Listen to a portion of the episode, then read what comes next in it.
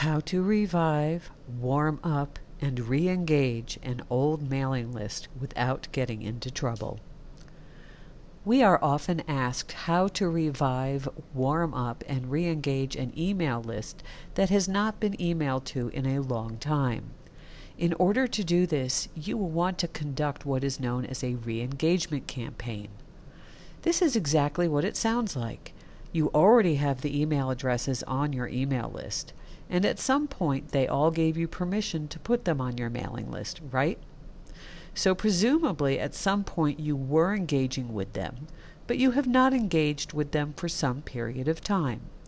Here's how to warm that list back up and turn those people into a warm, responsive email audience. It's really important that you warm up an old neglected email list correctly because it's really easy to do it wrong, which can get you and your email into a lot of trouble and will cause your email to end up in the spam folder. And not just the email that you send to that old list. Sending too much too soon or too enthusiastically to that old list can cause other email that you send to start landing in the spam folder as well. It's so important to remember that your email sending reputation is, ultimately, a universal email reputation. What do we mean by universal reputation? There are many different ways that the inbox providers, ISPs, and spam filters identify an email sender, and they cross reference and aggregate all of the information about your email sending practices from a variety of sources. And that's not all. They also share this information with others in the email receiving industries. So it's not like you can silo your sending to one list and keep it from affecting your email reputation elsewhere. This is why it's critical that you treat that old list with kid gloves, warm it up correctly, and re engage the people on the list gently. This will also get you the best results in terms of engagement, both at first and in the future. Here's how to do it right. Note that this same method can be employed to re engage the inactive people on your otherwise active regular mailing list. To do this, create an inactive segment based on the last open date is before X, and then follow the steps below.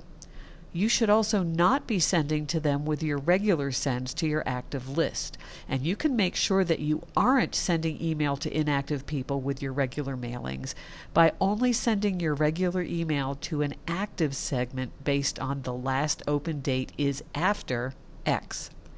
A general rule of thumb that we recommend is that if someone has not opened your last four emails, they should be removed from the active segment because at that point they are either going to start hurting your email deliverability or they already are.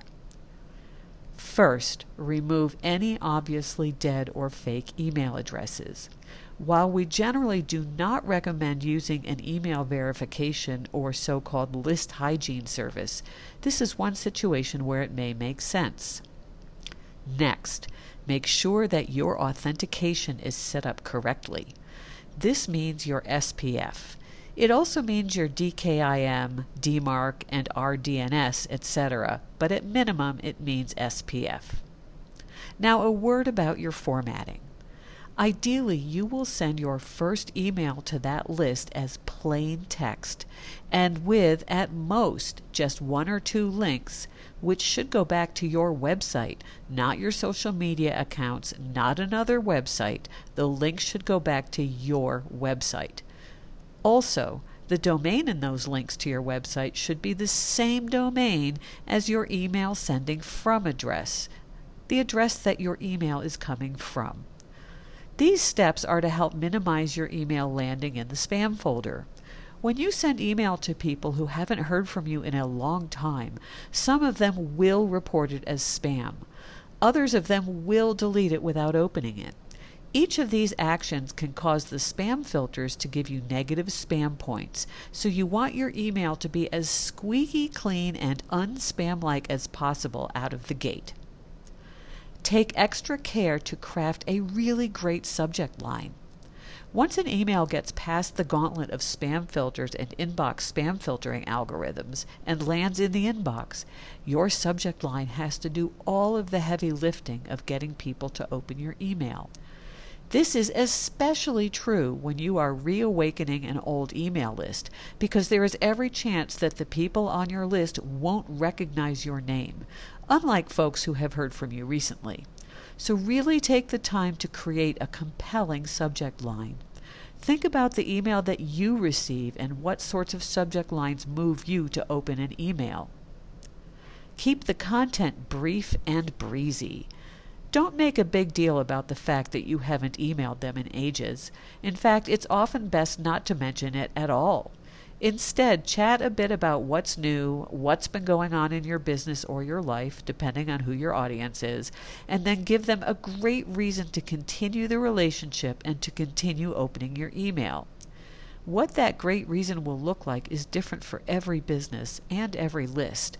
But if you can't come up with a good reason for them to continue with you, then, well, why should they?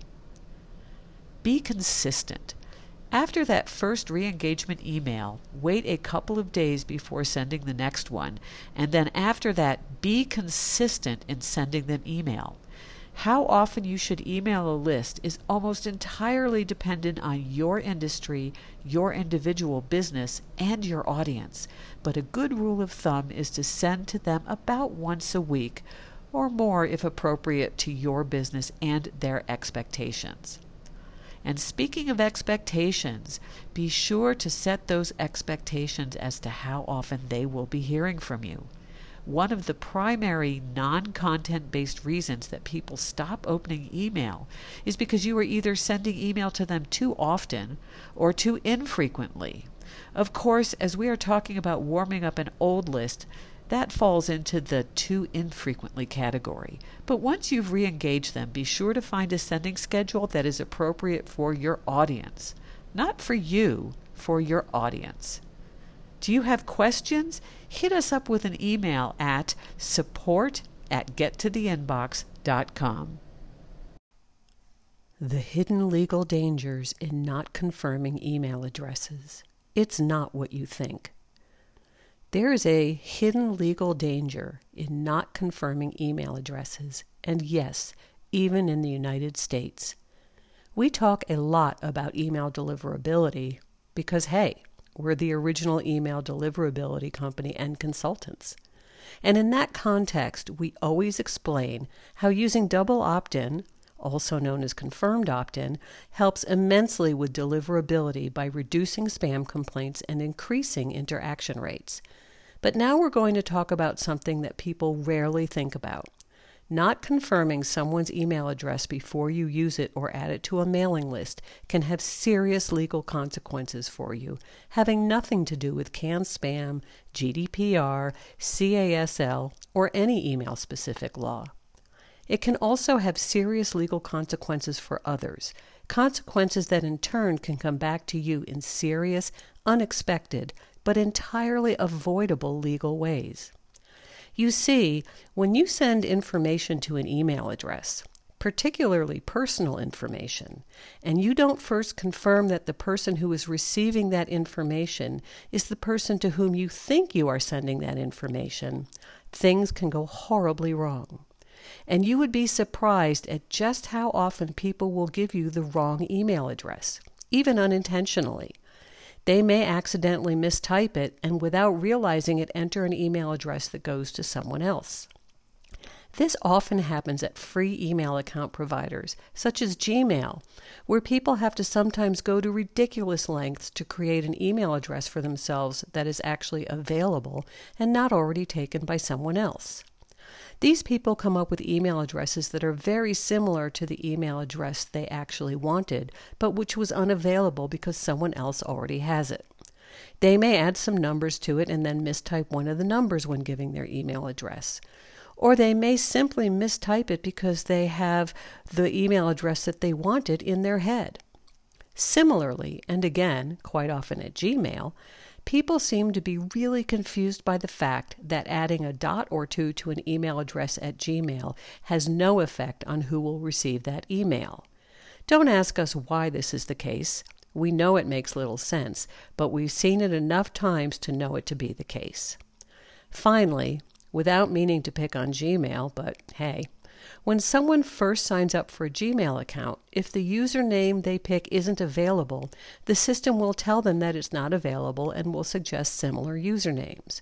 But sometimes the system will autofill the form with a suggested username. And if the person isn't paying attention and just clicks on submit, they will get the suggested username but think they are getting the username they originally entered. And that's just with Gmail. Each webmail and free email provider and their flavor of user has their own idiosyncrasies, which can lead to someone unintentionally entering someone else's email address into your system. Right about now, you may be thinking, oh, okay, sure. So the wrong person ends up with our email. That's not really a big deal, is it? Well, of course, they're going to report you for spamming, so that's not great and will contribute to your email reputation taking a hit along with your deliverability. But that's well known and not what we're talking about here. It's this hidden legal gotcha that can rise up to really bite you.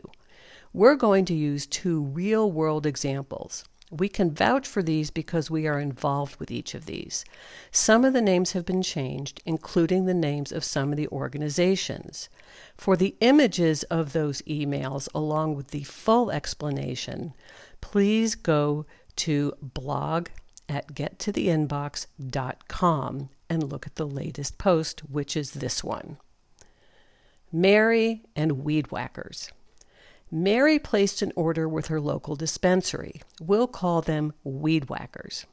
When the order was ready, the online order tracking and notification service that Weed Whackers uses, Get Noticed, sent an email notification to Mary that her order at the dispensary was ready for pickup.